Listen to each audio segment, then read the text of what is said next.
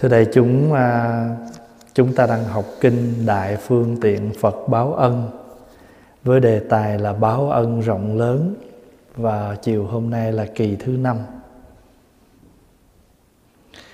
Quý vị nào có quyển kinh thì xin mở trang số 47.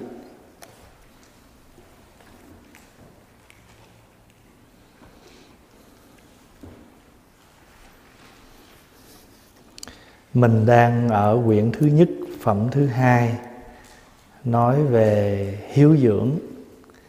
Tức là phẩm này nói về cái sự hiếu dưỡng đặc biệt là của đức phật. Tại vì khi mà ngạ nan thắc mắc rằng ở trong phật pháp có sự trả hiếu không? À, trong phật pháp có có có hiếu thảo không? Thì đức phật mới kể cho ngạ nan nghe những cái những cái tâm hạnh của đức phật. Và hôm trước á, mình à, nói ở trang 47 á, quý vị thấy chữ cho là vui đối với các pháp là bất tịnh vọng tưởng cho là tịnh sinh lão bệnh tử biến đổi hoại diệt niệm niệm vô thường. Thấy cái đó không? Cái câu này là nhắc lại cái đoạn trước là đức phật nói đức phật có mặt ở đời này để mà làm cho chúng sanh chúng ta tỉnh dậy những cái điều mê lầm của mình. Các pháp tức là mọi sự, mọi việc trên đời này nó là vô thường, nó là bất tịnh. Ví dụ, như tình cảm của con người mình cũng là một pháp, mà cái tình cảm này nó có trụ lâu không? Nó có trụ lâu không nó thay đổi. Nó thay đổi. Thì nó là bất tịnh.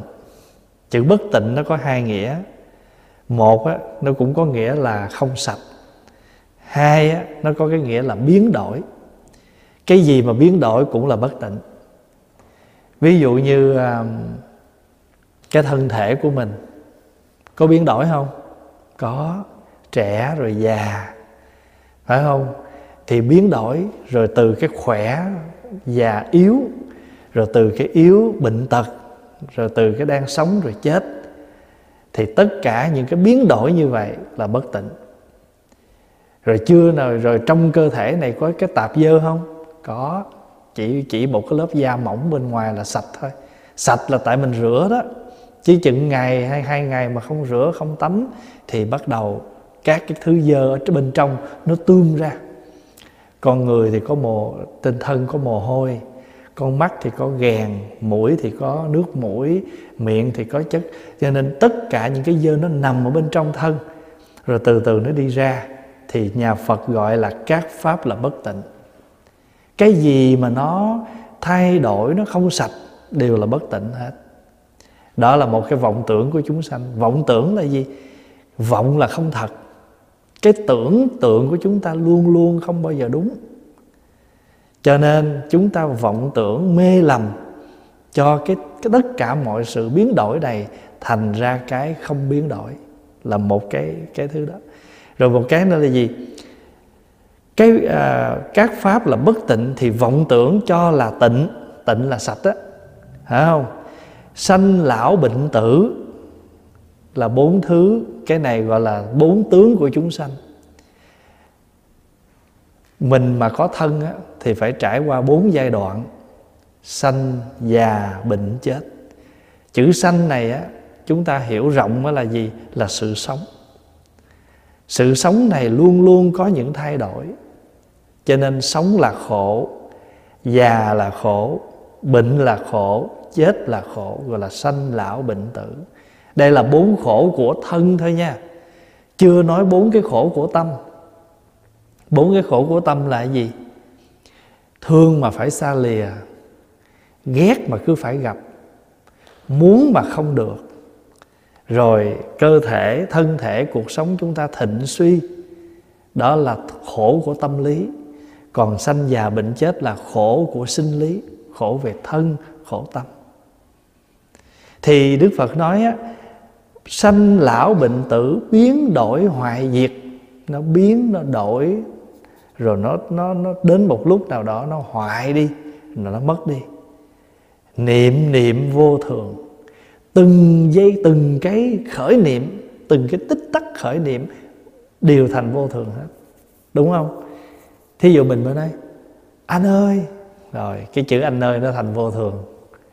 Lấy giùm tôi cái này thì cái câu đó nó thành ra quá khứ mình vừa suy nghĩ cái này xong cái đó nó đi vào quá khứ.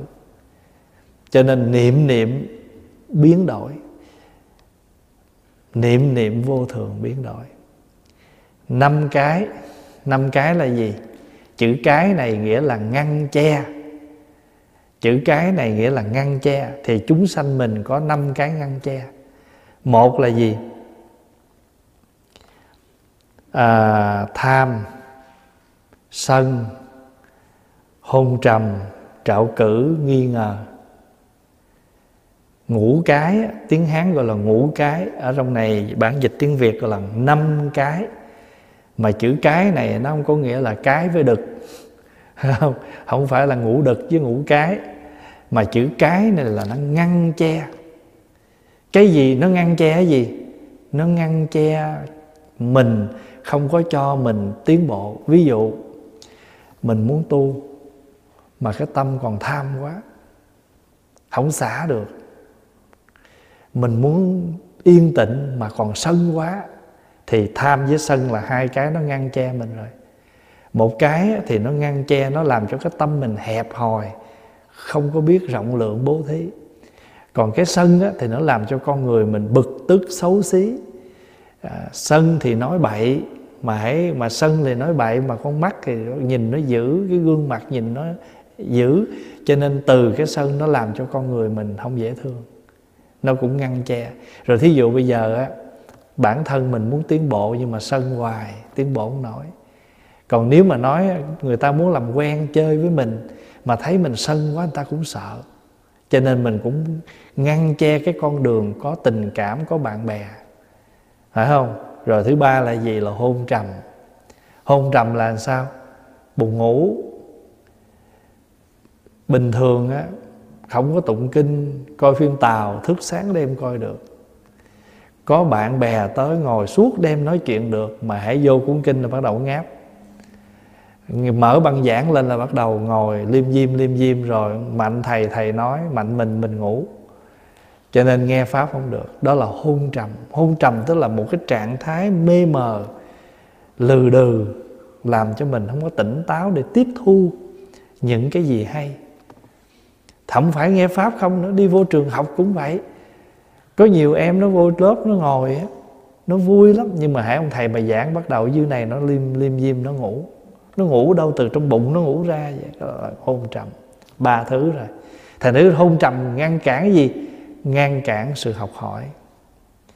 Tham thì ngăn cản sự rộng lòng bố thí. Sân thì ngăn cản cái nét dễ thương cái sự bạn có, có cái cái cái sự mà chúng ta có nhiều người thương mến. Còn trạo cỡ gì à, à hôn trầm thì ngăn cản sự hiểu biết. Cái thứ tư là gì? Trạo cử. Trạo cử là gì? Trạo cử là một trạng thái bất an không có yên ví dụ như có nhiều người, người ta ngồi nhưng mà cái tay người ta không yên. Phải mở bóp lục. Có nhiều khi có nhiều người mình ngồi mình nghe nha. Mời đại chúng ngồi tịnh tâm vậy mà vẫn dở sách. Lật rột. Bình thường vậy nè không có nghe đâu. Nhưng mà ở lúc mà nó yên tĩnh vậy đó mình mở tờ giấy nó cũng nghe nữa. Mình mở cái sợi dây thun nó cũng nghe mình mở cái túi nó cũng nghe. Mà có nhiều người không quen ta ngồi là ta phải lăn xăng cái tay người ta. Còn không thì ngồi mình ngồi yên vậy. Mà họ yên mắt rồi nhìn. Cứ nói chung là cơ thể và trong cái đầu mình nó không yên tĩnh. Đó gọi là trạng thái của trạo cử. Mà cái trạo cử nó ngăn che cái gì? Ngăn che sự định tĩnh.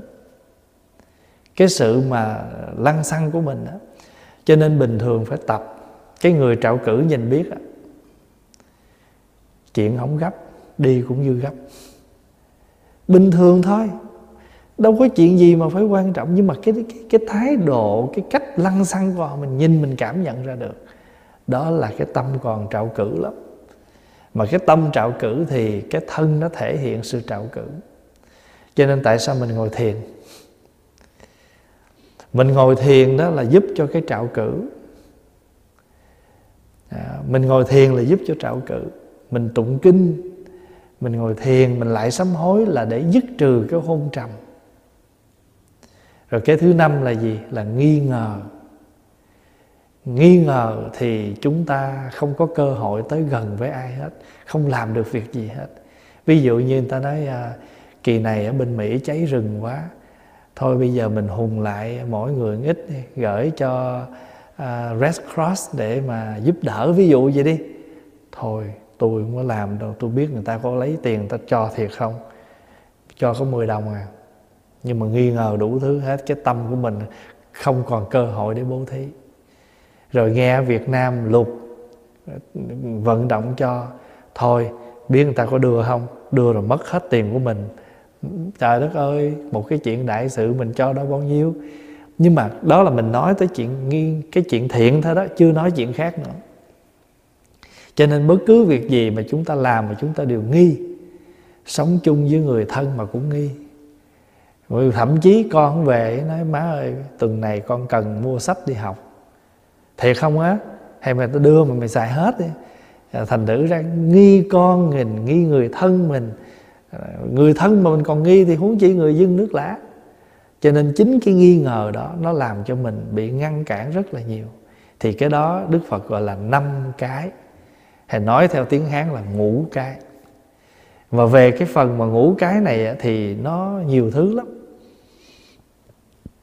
Có khi thì có người thì nói là bất tính giải đãi. Có khi ta thế vô. Thành thử là mình có thể liệt kê là tham, sân, hôn trầm, trạo cử nghi ngờ. Cũng có khi gọi là tham, sân, trạo cử, bất tính giải đãi. Có chỗ thì bỏ chữ giải đãi, thêm phóng vật phóng vật là gì? Là phóng túng. Sống cuộc sống sống một cuộc sống không có nề nếp, không có sự lề lối, không có cái ngăn nắp, buông thùa thì cái đó gọi là phóng túng. Đó cũng làm thành thử ra tùy mình, nhiều cái cách để mà mình giải thích cái cái cái ngũ cái lắm. Mà những cái đó nó đều, cái gì mà nó khởi lên, mà nó ngăn cản mình nó cản trở mình nó không cho mình tiến bộ. Đều thuộc về ví dụ như à, à, à, làm biến đó cũng là một loại ngăn che đó. À, muốn muốn đi học mà sao làm biến qua rồi cũng không học được. Muốn tụng kinh mà sao làm biến qua cũng không tụng kinh. Muốn niệm phật mà sao làm biến quá. Thành nếu cái gì mà có sự lười biến ở trong đó thì không có cái gì nó thành tựu được hết. Rồi thứ thế là gì? Mười truyền chữ truyền nghĩa là trói buộc. Cái này gọi là thập truyền tiếng hán gọi là thập truyền à, tiếng việt dịch là mười truyền chữ truyền nghĩa là trói buộc. Thì cái gì nó trói buộc mình? Thứ nhất là vô tàm. Vô tàm là gì? Không có biết tự hổ thẹn. Thứ hai gọi là vô quý nghĩa là không có biết hổ thẹn với người. Mình làm sai mình thấy người ta mình tự nhiên mình hổ thẹn. Đó là mình hổ thẹn với người hổ thẹn với mình gọi là tàm quý. Hai thứ. Thứ ba là tật. Chữ tật này là gì? Là ganh tị. Ta kêu là tật đố đó. Mà con người mà có tật đố rồi là nó trói mình. Tại sao gọi là trói? Tại vì khi mà chúng ta chúng ta không biết hổ thẹn chúng ta không biết à, để cho cái ganh tị mà nó khởi lên thì tiếp những hành động của sự ganh tị, nó sẽ biểu lộ. Những thái độ của sự ganh tị, nó thể nó thể hiện từ ánh mắt, nó thể hiện từ cái nhìn. Đó, cho nên rồi nó trói mình, nó làm cho mình không còn vui vẻ. Tự nhiên mình thấy người ta thành công vậy, cái mình ganh tị, cái tự nhiên cái thái độ, cái lời nói của mình. Cho nên tiếng hán gọi là tật đố, chúng ta đọc là ganh tị, là ba thứ rồi phải không? Vô tàm, vô quý ganh tị. Thứ tư là gì? Thứ tư gọi là sang. Chữ sang này là gì? Là sang tham. Nói theo tiếng việt là bụng xỉn là keo kiết.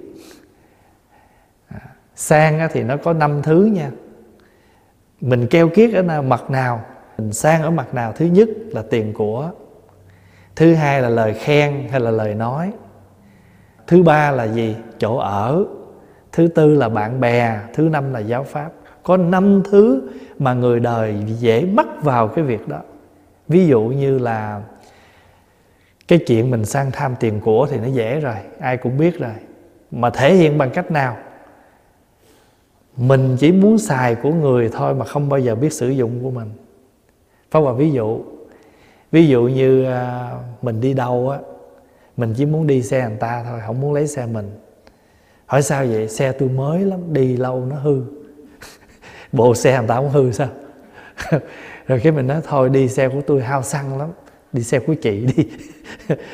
Tức là chữ sang nó nghĩa là Mình muốn xài của người khác Mà không muốn sử dụng của mình. Nó thể hiện cái sang. Chữ x sang chứ không phải sang. Thì như vậy thì chữ sang là mình bỏn sẻn. Bỏn sẻn thứ nhất là tiền của thứ hai là lời nói. Ví dụ có nhiều người mình sống với nhau một ngày ở chung với nhau một phòng, ở chung với nhau một chùa, một chỗ, một nhà, mà từ sáng tới tối không ai thèm đếm xỉa tới ai hết. Gì đó. Cái đó là mình bủn xỉn, keo kiết lời nói. Chào cũng không chào, hỏi cũng không hỏi, ta kêu chào hỏi.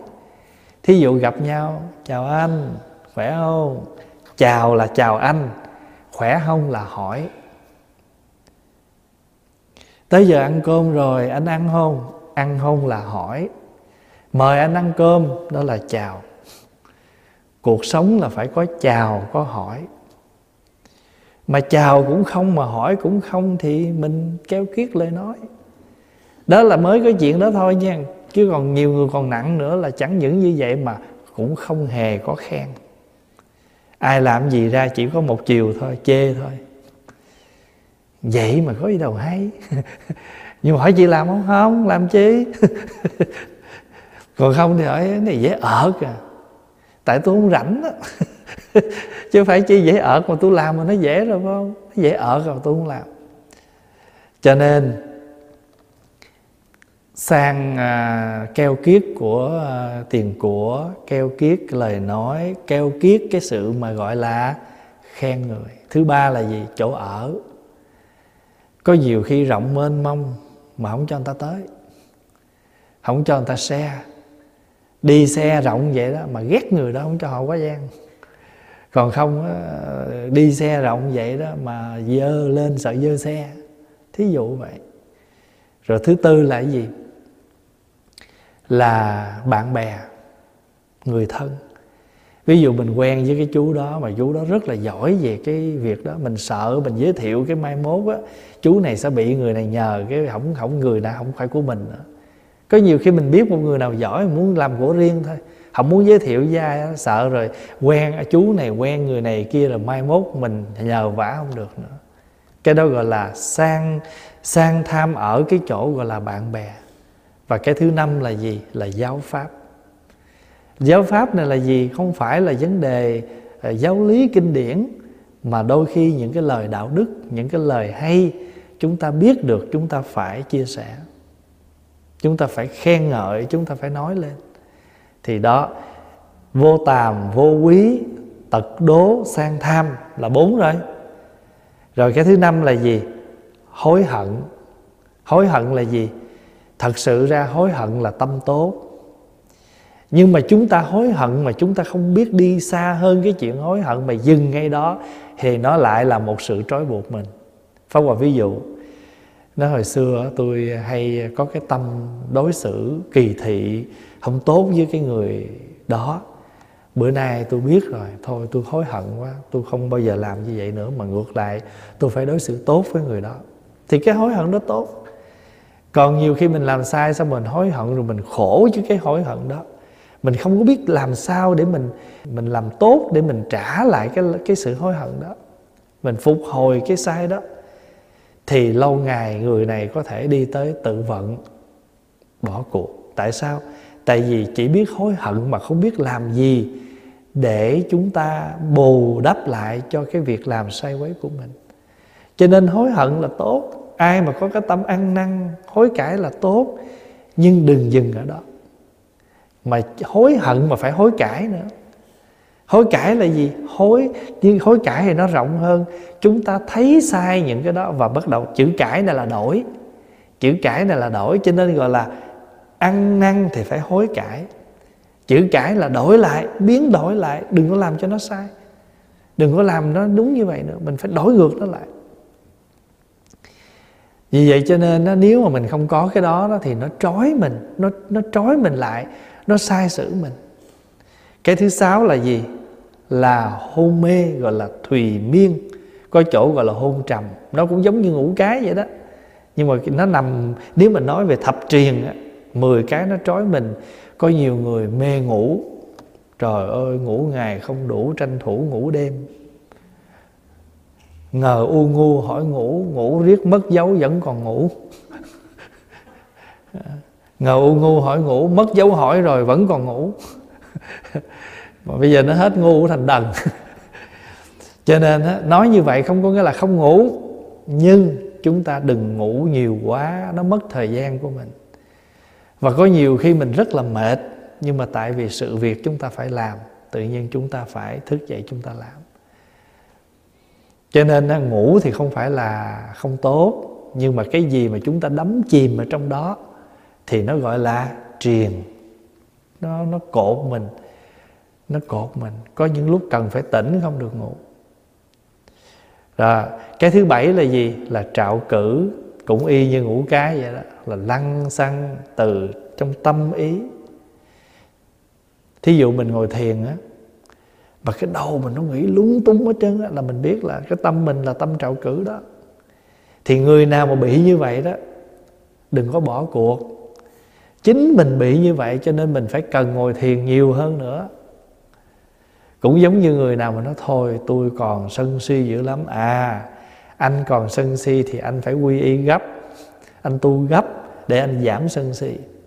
Còn anh nói rằng à, tôi còn sân si lắm, để khi nào tôi hết sân si, tôi mới quy y. Thì không bao giờ có chuyện đó. Mình mình không tu lấy gì nó bớt. Cũng giống như mình nói cái chuông này nó bị dơ đi nó thôi, để nó tự hết đi chứ chùi làm chi? Biết nó dơ thì phải chùi. Cái nhà nó dơ thì phải lau. Mà nó cho dù nó đóng bụi cỡ nào đi nữa, mà nếu chúng ta chịu chùi thì có ngày nó sẽ sáng. Bây giờ cái phòng này nè. Nếu cái phòng này mà chúng ta không mở đèn, nó có thể nó tối suốt cả 10 năm. Nhưng chỉ cần một, bật một cái đèn lên thôi là tức khắc cái bóng tối của 10 năm đó, nó đi vào, nó mất hết. Cái tu cũng vậy. Cho dù mình có tối tâm cỡ nào đi nữa, mà chỉ chúng ta chỉ cần tu tập, nó lé lên một chút ánh sáng của tuệ giác, của trí thôi, thì tất cả những vô minh đó, nó mất hết. Cho nên cái phòng mà tối cỡ nào mà chỉ cần có ánh sáng thì cái bóng tối đó, dù cho bao nhiêu năm nó cũng mất. Vì con người chúng ta cũng vậy. Mình vô minh mình mê tối thì chỉ cần có chịu khó học hỏi thì ánh sáng nó mở ra. Trào cử hôn trầm. Cái thứ chín là gì? Là phẫn. Phẫn này là giận tức. Mất chánh niệm. Chữ phẫn á, nó đưa tới cái hận phẫn là mình lộ ở bên ngoài, còn cái hận nó nằm ở dưới.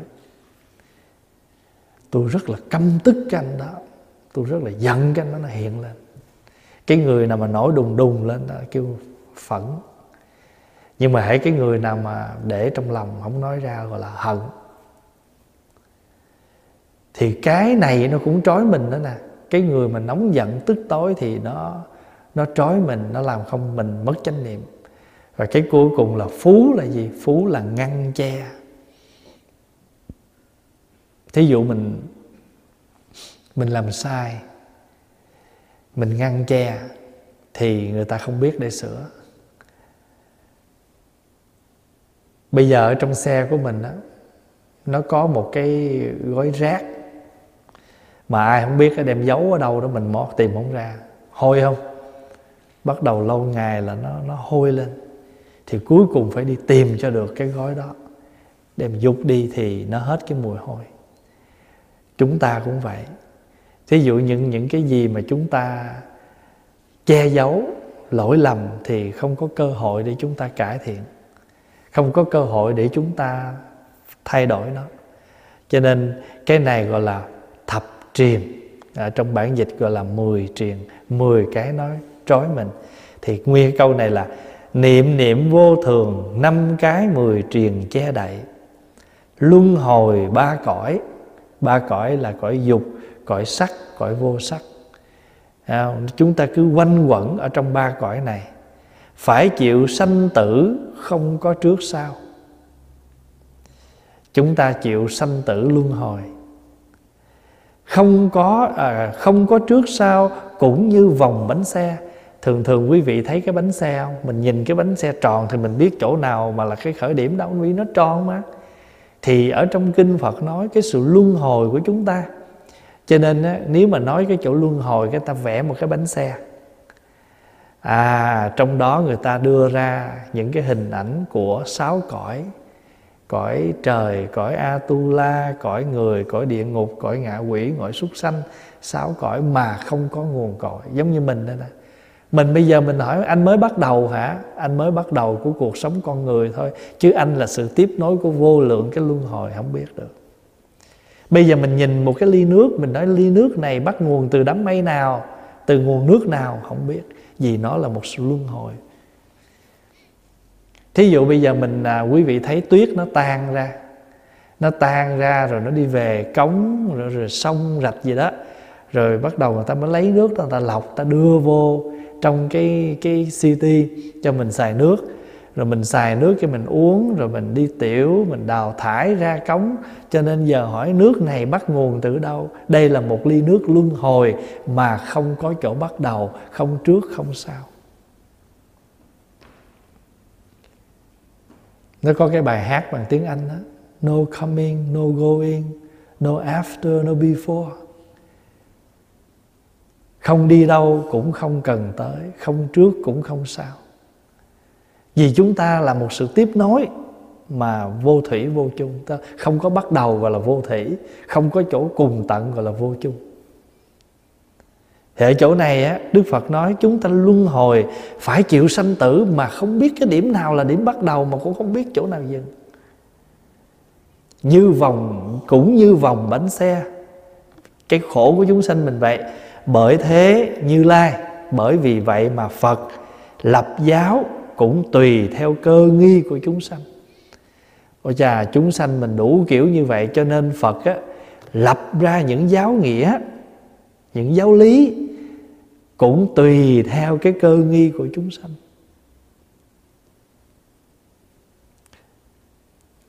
Pháp Hòa ví dụ vậy nè à, Bây giờ quý vị à, ngồi ở trong một cái cái cái chánh điện đây Mà ngồi mỗi người mỗi kiểu rồi đó. Tại vì hôm nay à, Pháp Hòa ngồi tuốt ra ngoài này nè. Cho nên mấy vị nào mà ngồi trên này Mà nếu mà xoay mặt lên đây Thì ngó trên này cho đâu thấy em. Cho nên quý vị này mới xoay qua chiều này để thấy. Rồi mấy vị này mới xoay qua chiều này để thấy. Nhưng mà Pháp Hòa tuốt trên này Mà mấy cô ngồi xoay qua về Có thấy hai bên mà không thấy đây. Vậy thì cái mục đích của mình á là mình làm ngồi như thế nào Để mình thấy được người nói. Cho nên mình không cần phải bắt trước ngồi ngang chân như cái người ở trên. Mình ngồi sao nó đúng với cái cái độ ngồi của mình mà mình nhìn được thấy người nói. Đấy phải là ví dụ thôi. Nên nãy giờ cô mỏi lưng lắm không? Tại vì cô ngồi đây mà cô cứ say. Tại vì sao? Mình phải chỉnh cái chiều ngồi của mình chứ không cần bắt trước ở đây là cũng như thế. Đức phật là biết là mỗi người mỗi người mỗi cái tâm tánh trên đức phật lập giáo là tùy cơ nghi. Phá Hoài nhớ có một thiền sư Việt Nam Ngài nói một câu Thanh niên tự hữu sung thiên chí Hưu hướng như lai hành xứ hành. Thanh niên tự có chí sung thiên. À, Tức là thanh niên có chí tung trời thẳm. Chẳng cần đi theo hướng của Như Lai. Không phải thấy người ta đi như vậy, Mình phải đi như vậy mới đúng. Tại vì sao? Người ta cái đôi giày, người ta chân người ta to, người ta mang đôi giày to. Cái chân mình nhỏ, mắc chi mua đôi giày đó? Mình mua có đôi giày đúng cái cái dừa cái chân mình. Có phải không? Mình bệnh cũng vậy. Thấy người ta uống bụng thuốc này nè. Con mình nó mới có 2 tuổi à đưa nó nguyên bụng nó uống đi con, bữa hôm bác má lên chùa mà thấy bà đã uống nguyên bụng với bà hết bệnh rồi. Uống xong nhỏ đi luôn. Tại vì người lớn uống cái liều lượng nó khác, con nít uống liều lượng nó khác. Cũng giống như cái ông mà mà ăn ăn à, ăn ăn canh mà để muối vậy thôi. Cái chén canh nó nhỏ thì để một tí muối thôi là vừa. Còn tô canh nó to mới để nhiều ông nói có một chút muối vậy mà vô, chén canh nó ngon vậy mà chắc ăn nguyên chén nó còn ngon nữa. Ông để nguyên một cái muỗng muối vô thì cái chén canh nó mặn chát. Thì cái chỗ này đức phật muốn nói, như lai lập giáo cũng tùy theo cơ nghi của chúng sanh. Mỗi người mỗi cái cơ nó khác nhau. Cái cơ này là gì? Là căn cơ, là trình độ. Mà chia ra có ba tạng ai biết ba tạng không? Đức tạng, tịnh tạng, huệ tạng là đủ ba tạng rồi. Phải không? Phải ba tạng đó không? Cái giáo lý của đức phật á, nếu chúng ta nói vĩ đại quy mô, thì tất cả lời dạy của phật quy nạp vô ba tạng. Lời dạy của phật gọi là kinh tạng còn những cái gì nó thuộc về luật giới chúng ta gọi là luật tạng còn cái gì mà nó thuộc về giải thích gọi là luận tạng Pháp Hòa ví dụ như cuốn kinh à, Đại Phương Tiện Phật Báo Ân này thuộc cái gì tạng? Thuộc cái gì tạng? Hả? Thuộc luận tạng, kinh tạng hay luật tạng? Thuộc về kinh tạng, Bởi vì đấy là lời dạy của Phật mà. Rồi bây giờ mình mới đem cái cuốn này ra, Mình ngồi mình giải thích. Thì chúng ta đang làm gì? Luận tạng. Rồi mai mốt đó, thí dụ Pháp Hòa giải xong cái bộ này, Ai có thì giờ ngồi chép lại rồi chú thích, Thành ra một quyển gọi là gì? Thí dụ như có thể đặt cái quyển là Đại phương tiện Phật báo ân luận giải. Bây giờ chưa có luận giải. Bây giờ mình giải cái, những cái ý nghĩa trong kinh này Thì gọi là luận tạng. Kinh, luật, luận. Chữ tạng nghĩa là gì? Chữ tạng nghĩa là chứa. Chữ tạng nghĩa là chứa. Vậy thì kinh tạng là cái tạng cái bộ cái chứa đó là chứa những lời Phật dạy. Rồi cái gì mà nó thuộc về luật giới thì gọi là luật tạng. Thí dụ như tam quy ngũ giới nè bát quan trai giới nè, thập thiện giới nè, sa di giới nè, bồ tát giới nè, tỳ kheo giới nè, tỳ kheo ni giới, tất cả những cái đó nó nằm trong luật tạng hết. Rồi chẳng những như vậy, rồi bây giờ ví dụ như thầy đó, thầy lỡ phạm cái giới đó, thì phải xử như thế nào? Phải cho thầy sám hối như thế nào? Tất cả những sự đó nó nằm trong luật tạng. Rồi bây giờ luật tạng mênh mông quá đọc vô cũng như rừng như biển, không hiểu hết. Thì có một vị nào mà giỏi về luật, các vị đó sẽ giải thích cho mình nghe. Tại sao nói như vậy? Cái đó gọi là nó thuộc về luận tạng hết.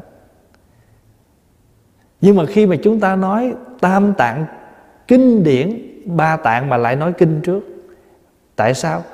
Bởi vì kinh chiếm phần lớn. Trong ba tạng kinh, luật luận thì kinh chiếm phần lớn. Cho nên chúng ta lấy cái cái phần lớn chúng ta gọi chung cho ba bộ, gọi là tam tạng kinh điển. Thay vì chúng ta nói tam tạng thôi, thì ta chưa có hiểu hết nó tam tạng kinh điển. Còn cái ông thầy nào mà ông giỏi về cái đó đó, ông giỏi về kinh, ông giỏi về luật, ông giỏi về luận, thì chúng ta gọi là tam tạng pháp sư thí dụ như ngài huyền trang đó chúng ta thường gọi ngài là tam tạng pháp sư huyền trang. Vì ngài huyền trang giỏi kinh giỏi luật giỏi luận. À, ví dụ như hòa thượng ở Việt Nam mình à, có hòa thượng à, thiện siêu hòa thượng trí tịnh. Những bậc đó chúng ta gọi là tam tạng pháp sư. Vì các ngài giỏi kinh giỏi luật giỏi luận.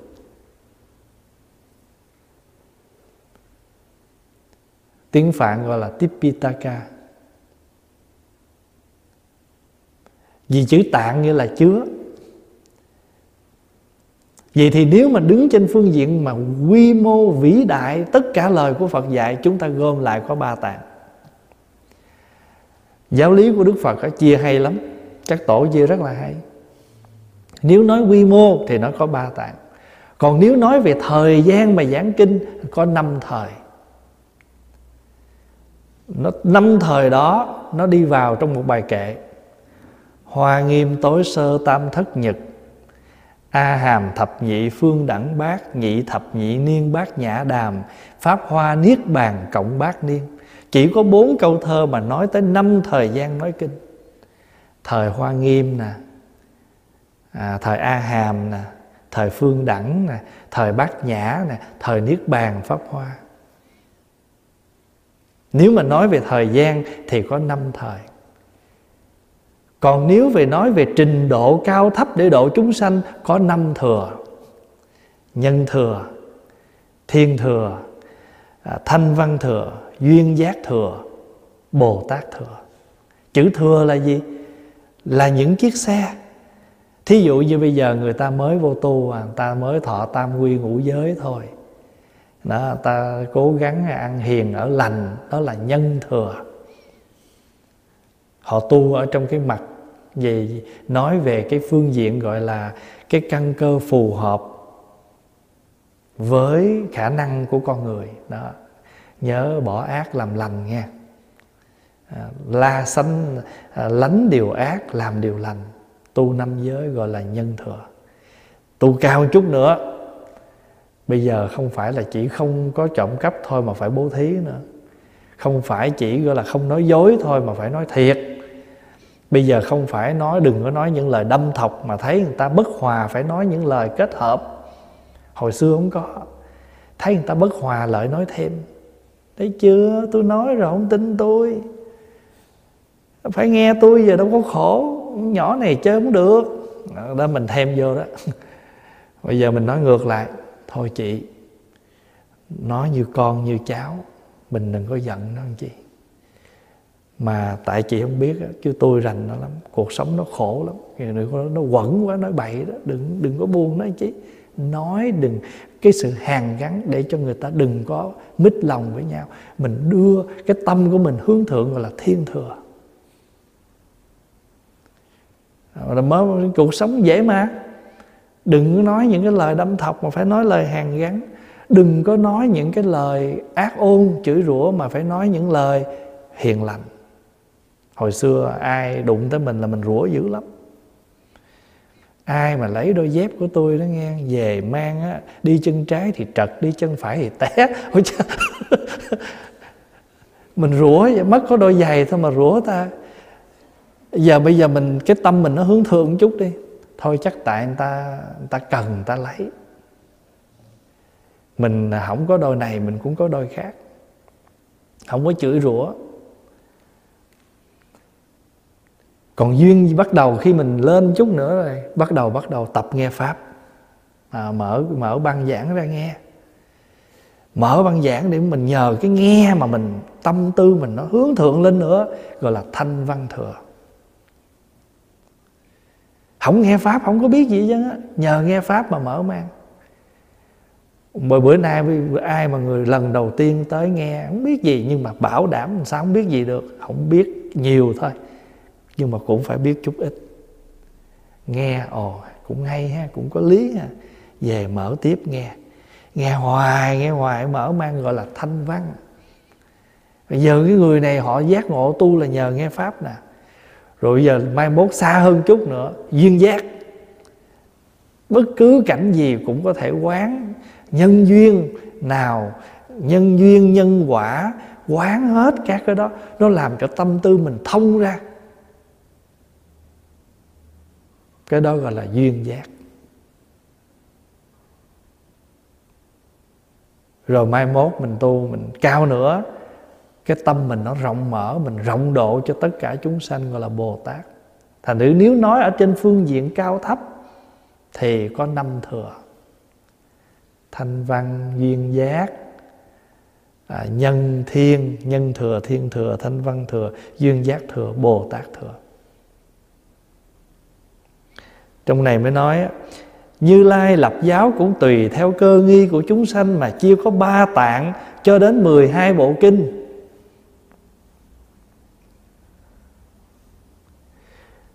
Hồi nãy pháp hòa thưa với đại chúng rồi ha. Lời của phật dạy nếu mà quy mô vĩ đại thì nằm trong tam tạng kinh luật luận. Nếu chia theo thời gian thì có năm thời. Hoa nghiêm a hàm phương đẳng bát nhã à, pháp hoa niết bàn. Còn đứng trên phương diện cao thấp để độ người thì có năm thừa còn đứng trên phương diện chi tiết lời dạy thì có 12 bộ kinh. Đó, ví dụ như những cái dòng chữ mà chúng ta đang đọc nè những cái lời kinh vậy nè cái này gọi là trường hàng văn thể loại trường hàng. Trường hàng là gì? Dài những cái kinh bản kinh dài mà lời nói không có phải thơ văn mà những lời nói. Rồi bây giờ mình cô động là những lời này thành một thể thơ thì gọi là gì? Gọi là kệ tụng. Ví dụ như kinh pháp hoa đó, từng câu từng câu vậy. Thế tôn đủ tướng tốt, con xin lại hỏi rằng, bồ tát kia vì sao tên là quán thế âm? Đấng diệu tướng từ tôn trả lời vô tận ý Vì hạnh nguyện quán âm cứu đời muôn vạn cách. Cái cách trả lời theo kệ như vậy đó Hiểu gọi là gì? Gọi là kệ tụng. Chia ra các thể loại. Có khi là trường hàng, Có khi là kệ tụng. Có khi là nhân duyên. Là gì? Có một duyên do nào đó mà nói kinh. Ví dụ như bản kinh này là thuộc về kinh duyên, nhân duyên nè. Tại vì ngài an nan đi khất thực, rồi bị người ta sỉ vả, thầy của mình. Ngạ nan nghe vậy mới chạy về, xin phật. Nói, con bị người ta nói phật như vậy đó, bây giờ con thắc mắc. Người ta nói là, mấy ông thầy tu không có trả hiếu. Bây giờ con muốn biết trong đạo phật có trả hiếu không? Là do câu hỏi của ngạ nan mà phật mới nói cuốn kinh này. Còn mấy bữa trước tụng kinh vu lan á, tụng cái chỗ mà kinh báo hiếu á bấy giờ phật lại lên đường, cùng hàng đại chúng nam phương tiến hành. Đáo bán lộ rành rành mắt thấy, tức là đi nửa đường, thì thấy một cái đống xương. Đáo bán lộ rành rành mắt thấy, núi xương khô, bỏ đấy lâu đời. Thế tôn bèn vội đến nơi, lại liền ba lại, rồi rơi giọt hồng Phật thấy cái đống xương để bên đường, Phật tới Phật lại ba lại. Ngạ nan thấy Đức A Nan Trong lòng ái ngại. Khó hiểu quá. Chẳng hiểu sao Phật lại đóng xương. Vội vàng xin Phật dạy tường. Xin Phật nói cho con nghe. Vì theo chúng con biết, Thầy là từ phụ của ba phương bốn loài. Ai ai cũng kính thầy giường ấy. Cớ sao thầy lại lạy cái xương khô? Tại sao vậy? Thầy là thầy của tất cả mọi người của ba loài bốn cõi mà tại sao kỳ vậy? Phật mới nói, phật rằng trong các môn đồ, thầy là đệ tử đứng đầu dày công. Bởi chưa biết đục trong cho rõ, nên vì thầy tôi sẽ tỏ đôi đầu, đuôi đầu. Phật mới nói, đóng xương dồn dập bấy lâu, cho nên trong đó biết bao cốt hài. Đóng xương này lâu vậy rồi, nhiều lắm á chắc cũng có ông bà, cha mẹ. Hoặc thân ta, hoặc kẻ ta sanh. Luân hồi sanh, tử tử sanh. Lục thân đời trước, thi hài còn đấy.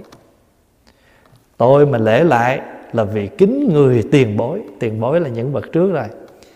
Cũng, nhưng mà cũng vì và ngậm ngùi vì nhớ kiếp xưa đóng xương hỗn tạp chẳng vừa, không phân trai gái, bỏ bừa khó coi giờ xương hỗn tạp quá không phân xương nam, xương nữ, bỏ tùm lum vậy, coi kỳ quá. Thôi thầy a nan ơi, thầy hãy chịu khó xét soi cho kỹ. Phân làm hai, bên nữ, bên nam. Để cho phân biệt cốt phàm, không còn lộn lạo nữ nam chất chồng. Đức a nan trong lòng tha thiết biết làm sao phân biệt khỏi sai. Ngài đang bây giờ làm sao đấy rồi ngài mới nói, bây giờ khi họ còn sống đó, phải không? Thì còn mình có thể phân biệt được làm sao? Thế bây giờ bây giờ phân biệt khỏi sai. Ngài bèn xin phật chỉ bài bây giờ khó chọn lựa gái trai lắm à. Khó chọn lựa gái trai xương hỗn tạp về sao chia không phân trai gái gái trai khó khó khó khó khó biết lắm. Ngài bèn xin phật nói. Phật mới nói, đàn ông thì xương trắng, nặng, đàn bà xương nhẹ mà đen. Đàn ông xương trắng, nặng hoàng đàn bà xương nhẹ, đen thâm, dễ nhìn. Thầy có biết cớ chi đen nhẹ? Bởi đàn bà sanh đẻ mà ra đó là gì? Nhân duyên. Có một cái duyên cớ, một cái duyên sự là phật lại một đống xương để cho cái sự việc nó có một cái câu chuyện là ngạ nan hỏi phật, tại sao như vậy? Ôi, nhiều lắm. Tất cả những kinh điển mà có những cái vấn đề nó xảy ra mới bắt đầu nói kinh thì cái đó gọi là nhân duyên có nhiều khi không có chuyện gì hết, phật tự kêu nói à. như hồi sáng đi đám tang tụng kinh vô thường. Kinh đó gọi là kinh tự thuyết. Phật không không có ai hỏi gì, phật tự kêu. Thí dụ như tự nhiên ờ, tối nay ra ngồi vậy, cái phật, pháp hòa mới nói, này các đại chúng, ở thế gian có ba việc không như lòng, không xứng ý. Vì là ba, đó là già bệnh và chết kiếp người ta nếu không có sanh già bệnh chết, như lai đâu có mặt ở đây để làm gì? Để nói cái chuyện sanh già bệnh chết, để rồi chỉ cho mọi người con đường tu tập để hết sanh già bệnh chết. Không ai hỏi gì hết trơn, tự nhiên phật bước ra, phật nói vậy. Cái đó gọi là tự thuyết. Kinh đó gọi là kinh tự thuyết. Kinh di đà cũng là một dạng kinh tự thuyết đó. Tự nhiên phật, tự nhiên ngồi đông đảo, cái phật nói, thầy, xá lợi phật từ đây quá mười muôn ức cõi, có một cõi tên là cực lạc. Ở đó có một vị Phật tên là A Di Đà hiện bây giờ đang thuyết pháp. Và kinh tự thuyết. Rồi có những cái chuyện là hy hữu lắm mới xảy ra một việc. Cái đó gọi là vị tầng hữu, chưa từng xảy ra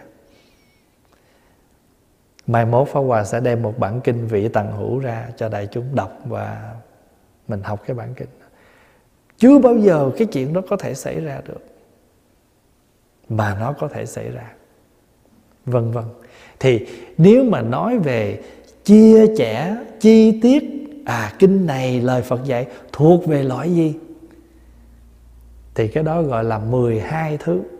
Chúng ta gọi là thập dị bộ kinh 12 thể loại cũng giống như giờ mình à, mình làm thơ vậy đó. Hệ thơ thơ mà năm chữ kêu là ngũ ngôn thơ câu 6 câu 8 gọi là gì? Hả? Thơ lục bát. Còn thơ mà bốn câu mà bốn câu bảy chữ thì gọi là thất ngôn tứ tuyệt. Còn bảy chữ mà tám câu gọi là thất ngôn bát tuyệt đó, rồi cái loại văn mà đệ tử chúng đẳng tự vi chân tánh uổng nhập mê lưu tùy sanh tử dĩ phiêu trầm trục sắc thanh nhi tham nhiễm gọi là biền ngẫu. Rồi có khi là song thất hai câu đầu là song thất mà câu dưới lại là lục bát. Thể thơ đó gọi là thơ song thất lục bát. Còn có một thể thơ nữa là à, Mười năm vườn xưa xanh tốt hai mươi năm nắng rọi liều tranh, Mẹ tôi gọi tôi về bên bếp nước rửa chân, Hơ tay trên bếp lửa hồng, Đợi cơm chiều khi màn đêm buông xuống. Tôi không ngủ mơ đâu, thật mà, Trời hôm nay đẹp lắm Không âm điệu gì hết, Gọi là gì? Tự do. Thơ đó gọi là thơ tự do. Thì mình nhìn vô cái bài thơ đó, Mình đọc cái thể thơ đó, Mình biết đây là thơ loại gì. Còn ví dụ như ta nói xong câu đó cái câu cuối cái nó nó nó, nó trở lại cái câu đó. Ví dụ như hồi xưa mình học là bà bà huyện thanh quang là thơ thất ngôn bát cú nhiều lắm bước tới đèo ngang bóng xế tà cỏ cây chen đá lá chen hoa lơm khôm dưới núi tiều vài chú lác đác bên sông tợ mấy nhà. Nhớ nước đau lòng con quất quất, thương người mỏi miệng cái da da. Dừng chân đứng lại, trời non nước, một mảnh tình riêng ta với ta. Thất ngôn, bác cụ còn nếu như mà có nhiều khi ta làm 7 câu đó mà ta thành ra 28 chữ, đó là, gọi là gì? Nhị thập bát tu đếm chữ trong đó là rõ ràng 20 28 chữ. Thì mỗi một cái chữ trong đó như một vì sao. Ví dụ như một bài thơ của à, nhà thơ Vũ Hoàng Chương đi. Dấu hỏi bao quanh trọn kiếp người, Sên bò nát ốc máu thầm rơi. Chiều nay một chấm than buông xuống Đinh đóng vào xăng tiếng trả lời. Thì đếm chữ trong đó 28 chữ trong một bài thơ bốn câu. Nhị thập bát tụ. Thì kinh của Phật, Những cái lời Phật giảng, có khi phật muốn cho người ta dễ hiểu, phật nói xong rồi, phật gom gọn cái ý đó trong một bài thơ. Thì bây giờ các cái loại đó ta gọi là gì? Trùng tụng à loại này loại trùng tụng nè. Hồi nãy nói cái ý ở trên rồi giờ gom xuống đây nói. Đọc văn dài dài đây, trường hàng nè. Ở đây bốn câu bốn câu là kệ tụng nè. Mở kinh này ra, không thấy ai hỏi gì. Phật tự kia phật nói, ô, kinh này kinh tự thuyết nè. Rồi có một cái chuyện lạ lùng nó xảy ra, vị tầng hữu nè kinh này nghĩa lý cao siêu quá gọi là phương đẳng nè thì tất cả cái loại đó gọi là 12 bộ cái này Pháp Hòa đã nói nhiều lắm rồi còn ví dụ như Phật tự kể cuộc đời của Đức Phật á Phật kể cuộc đời Đức Phật kinh đó gọi là gì? Bản sanh. À, còn nếu mà Phật kể chuyện Bồ Tát, chuyện ông này ông kia gọi là bản sự. Nếu mà Đức Phật nói về cuộc đời của Ngài thì gọi là kinh bổn sanh. Còn Phật kể những chuyện công hạnh của Bồ Tát này, vị Bồ Tát kia gọi là bổn sự.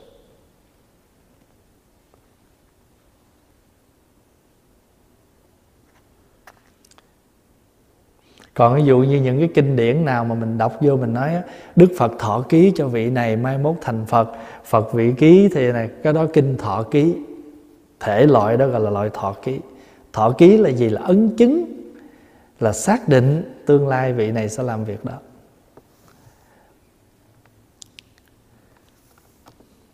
Mà chia ra có ba tạng cho đến 12 bộ kinh, đạo hóa chia dòng.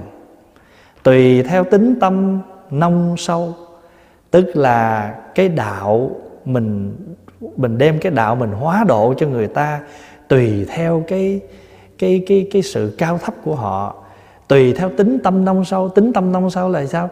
Cái niềm tin của mỗi người nó có cạn, có sâu. Phải không? Thí dụ như mình giờ là nông hay sâu? Hả? Phải sâu rồi nha. Đi chùa nghe kinh tới giờ này mà ai nói một câu mà lung lay là nông à. Mình phải thâm tính chư Phật thì mới giai sung mãn được. Thấy không? Theo tính tâm nông sâu bây giờ cái người mà ta tính tâm đầy đủ rồi thì mình nói những cái điều cao siêu. Còn giờ người ta, ta nông cạn quá ta còn cạn quá ta vô ta nhờ mình gì bác hết trơn. Ví dụ người ta nói à, thầy thầy má con mất ba chục năm rồi à, xin thầy ghi tên cầu siêu. Siêu gì nữa giờ siêu? Ba chục năm rồi siêu gì nữa? Thôi về nhà đi. Thì mình đẩy bả đi luôn rồi đó. à ta vô ba chục năm, ta muốn ghi, cứ ghi. Cái bà cụ mất ba chục năm, nhưng cái bà con này mới tới chùa à. Phải vì bà chục năm độ bà mới tới. Hiểu ý không? Cái đó mới là người biết làm đạo. Có ba chục năm mà đầu thai mất đất ở đâu mà cầu khỏi. Thì cái bà đi thì bà đi đâu không biết, mà cái bà mới này mình đuổi nè. Cái bà kia mình khỏi đuổi, bà cũng đi rồi còn bà mới này, mình không khéo là mình đuổi bà nè. Thật quan trọng là cái người mới tới. Nhưng mà không có cái người cũ, Người mới đâu có chịu tới. Có phải không? Cho nên mình phải hiểu cái đó gọi là hóa đạo theo dòng. Tùy theo tính tâm nông sâu, Nông cạn hay là sâu thẳm, Để chúng ta làm gì? Chúng ta nói ra mọi kinh điển biện duyên. Kinh điển nào cũng có cái duyên để chúng ta biện thuyết hết. Giống như kinh quyển này là thiệt sự pháp hòa cũng định lâu mà chưa đến lúc. Tự nhiên năm nay ở nhà nhiều nói biết hết chuyện. Là một chuyện, và thứ hai nữa là trong lòng pháp hòa là muốn cho đại chúng ở đây được tụng cái bộ này mà cũng đúng ngay cái mùa báo hiếu nữa. Cho nên thôi vừa tụng xong rồi thôi giờ mình vừa nói xong cái bộ kinh à, à, đại thừa tứ pháp thì nói bộ này. Đại chúng vừa tụng xong nó còn rất là fresh. Cho nên mình nói nói ra mọi kinh điển biện duyên khiến cho chúng sanh có thể liễu ngộ được thật tướng của các pháp mà chứng niết bàn giải thoát.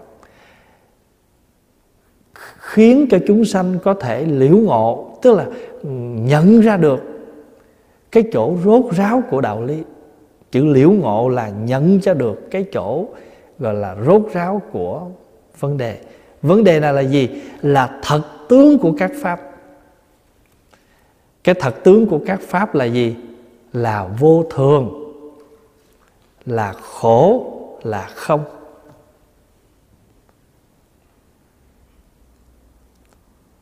Ví dụ như mình thấy bất cứ một cái sự kết hợp nào sự có mặt nào nó cũng đều là tạm thôi không có thật đâu.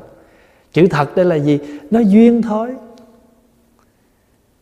Nó duyên thôi. Tại có những vị hôm nay à, ở xa chưa bao giờ được uh, lâu lắm mới có dịp lên thăm trúc lâm cho nên lái xe lên. Có những vị có người thân mất cho nên lên chùa xin tụng kinh cầu nguyện. Ngồi đây mỗi người mỗi duyên có những người đi chùa mỗi tuần à, mấy tháng nay bị à, bị dòng sông ly biệt. Và riết rồi chùa thành sớm vắng. Rồi mỗi người ôm cái tình buồn. Toàn chuyện quỳnh giao không ha? Rồi cảm thấy mình như hải âu phi sứ cho nên mình có mặt.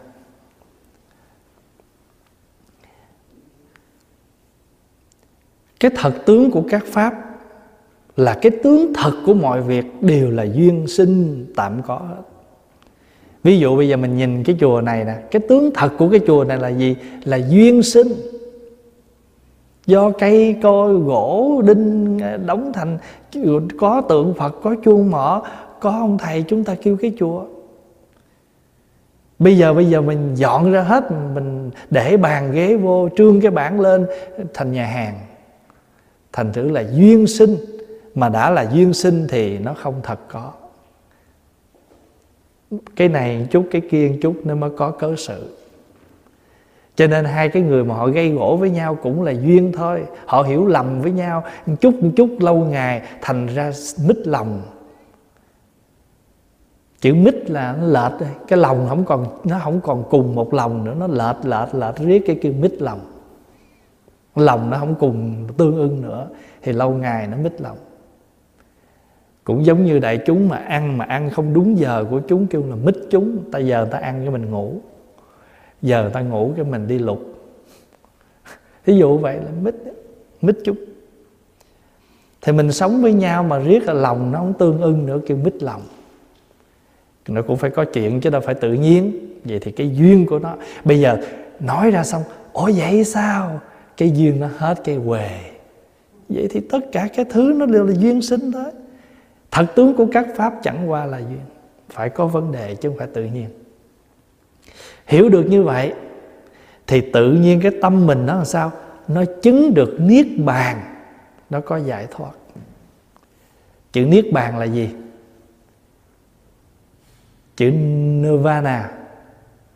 Từ cái chữ nirvana. Chữ nơ là no chữ vana là negatives. Khi nào trong lòng mình no more negatives, thì lúc đó là niết bàn. Không tham là niết bàn, không sân là niết bàn, không si là niết bàn. Khi nào tâm mình ở một cái trạng thái không vui, không buồn, bình thản, đó là tâm của niết bàn. Khi nào mà vui, cười muốn chết luôn rồi cái bữa nào buồn buồn muốn chết luôn, mà ngộ vậy đó. Vui cũng muốn chết, mà buồn cũng muốn chết, mà không thấy nó chết. No muốn chết, đói muốn chết, rầu muốn chết, vui muốn chết, cưng muốn chết luôn. Mà tới hồi ghét muốn chết luôn, mà không thấy ai chết đó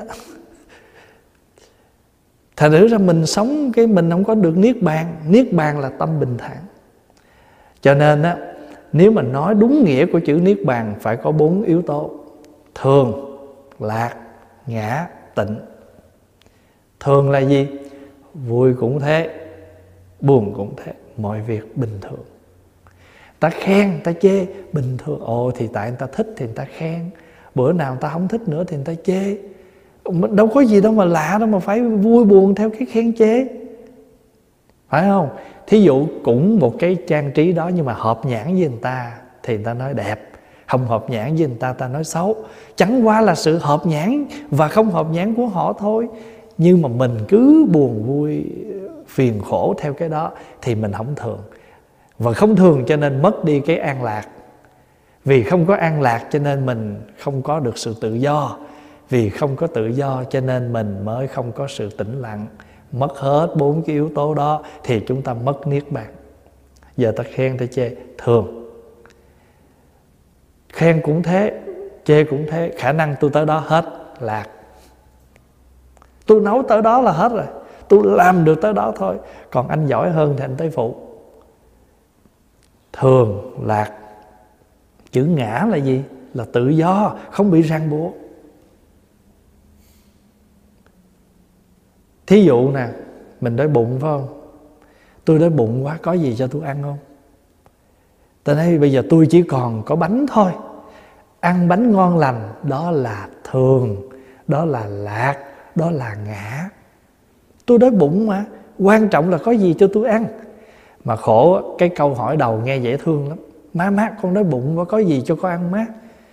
Mới nói ờ má mới luộc mấy củ khoai. Vậy thôi hả? hình nó mới đầu nghe dễ thương lắm. Má ơi con đói bụng quá má có gì cho con ăn không? Thì đã hỏi câu đó thì bà già bà nói có khoai luộc. Thì nếu mà cầm củ khoai luộc mà ăn ngon lành á Thì mình mới có thật sự ngã là có tự do. Trời ơi vậy thôi hả? Thôi cũng được. À, lấy củ khoai. Có đường không? Phải có đường chấm nha. Thành thử ra mình cũng có cái chữ ngã đây nó có nghĩa là tự do không có bị ràng buộc. Cho nên cái câu mà thiên thượng, thiên hạ, duy ngã độc tôn mà đức phật nói đó, cái câu mà lúc mà đảng sanh mà đức phật nói câu đó đó, thì chữ duy ngã độc tôn là gì? Trên đời này chỉ có sự tự tại của tâm. Nó mới làm cho mình hết khổ thôi. Còn tâm mình còn dính mắc. Thường lạc ngã tịnh cho nên ở trên niệm ân đường á, nó có bốn khu vực. Pháp Hòa mới đặt cho bốn khu vực đó bằng bốn chữ, chân thường, chân lạc, chân ngã, chân tịnh. Bốn cái chữ đó là nghĩa của chữ niết bàn. Người nào chết thì cũng muốn niết bàn, mà đâu phải đợi chết mới niết bàn. Biết gì nữa là niết bàn? Sống phải có niết bàn ăn phải có niết bàn, uống phải có niết bàn, đi phải có niết bàn, tụng kinh phải có niết bàn. Tụng kinh mà cứ ngồi lật hoài, trời sao không thấy hết vậy phẩm này dài quá. Tụng kinh không có niết bàn. Lại phật mà biết có một trăm lại là hết mà cứ lật hoài, không biết còn mấy trang trời ơi, anh lo chi người ta đã chia hết rồi, trăm lại là xong vậy mà vẫn không yên tâm, cứ lật hoài, chừng nào hết, thành thử lại phật mà trông cho nó mau hết. Cho nên khi nào mình có thường lạc ngã tịnh, có niết bàn.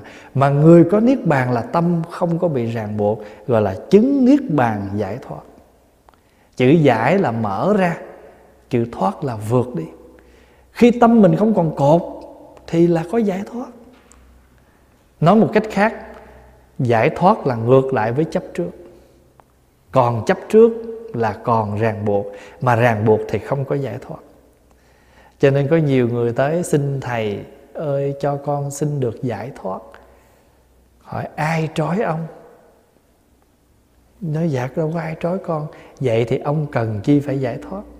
Nếu không ai trói thì tại sao phải đặt vấn đề là giải thoát?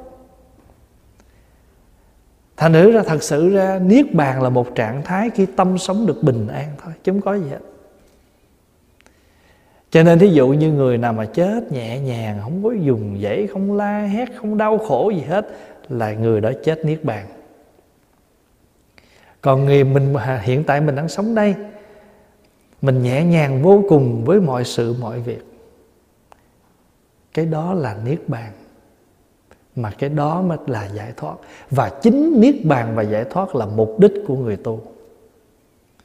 Mình tu như thế nào mà đến cái tâm mình nó nhẹ nhàng trước mọi việc? Mình biết tùy thuận, mình biết ứng hóa trong mọi vấn đề cuộc sống. Quý vị hiểu được cái chỗ đó này ha? Thì mình đọc được cái chỗ này là mình học thêm chút nữa là mình đức phật nói lý do nào phật có mặt ở đời này đức phật ở có đời này để nói cho mình nghe những cái pháp thật. Cái nào khổ, cái nào vui. Mà mình thì hay hay nói lộn lắm. Cái khổ thì mình cho là vui. Cái ràng buộc thì mình cho là giải thoát. Ví dụ như người đi, mình đi xuất gia là sống cuộc đời rộng rãi như hư không, thì không mấy người thích đi cái kiểu này. À, thích kiếm người thứ hai, phân nửa, để làm chi biết không? Để quấn, để cột, để ràng buộc, để rồi ghen, rồi tức, rồi giận, rồi hờn đủ thứ hết. Cho nên nếu mà nhìn vô cái đó, thấy cái sự kết hợp này là một sự ràng rịch. Không ai cãi, không chịu phải kiếm người sống chung để cãi. Không ai la hét, không chịu phải kiếm người sống chung để có ngày la hét. Thấy không? Bình thường chén dĩa của mình để còn nguyên hết tự nhiên có người nó về cái nó bay từ từ. Giận quá, cái chén nó bay, giận quá, cái chảo nó bay. Cho nên ở một mình cũng đâu có gì đâu, không hạnh phúc. Cho nên mình thấy cái bản chất. Rồi ví dụ bây giờ mình mình khi mình sắm cái gì, mình biết là mình tạo cái gì là phải có những cái cái cái hệ lụy của nó vì mình thấy được cái hệ lụy của nó cho nên chúng ta phải giảm duyên. Tới đâu thôi, tới mức nào khả năng thôi.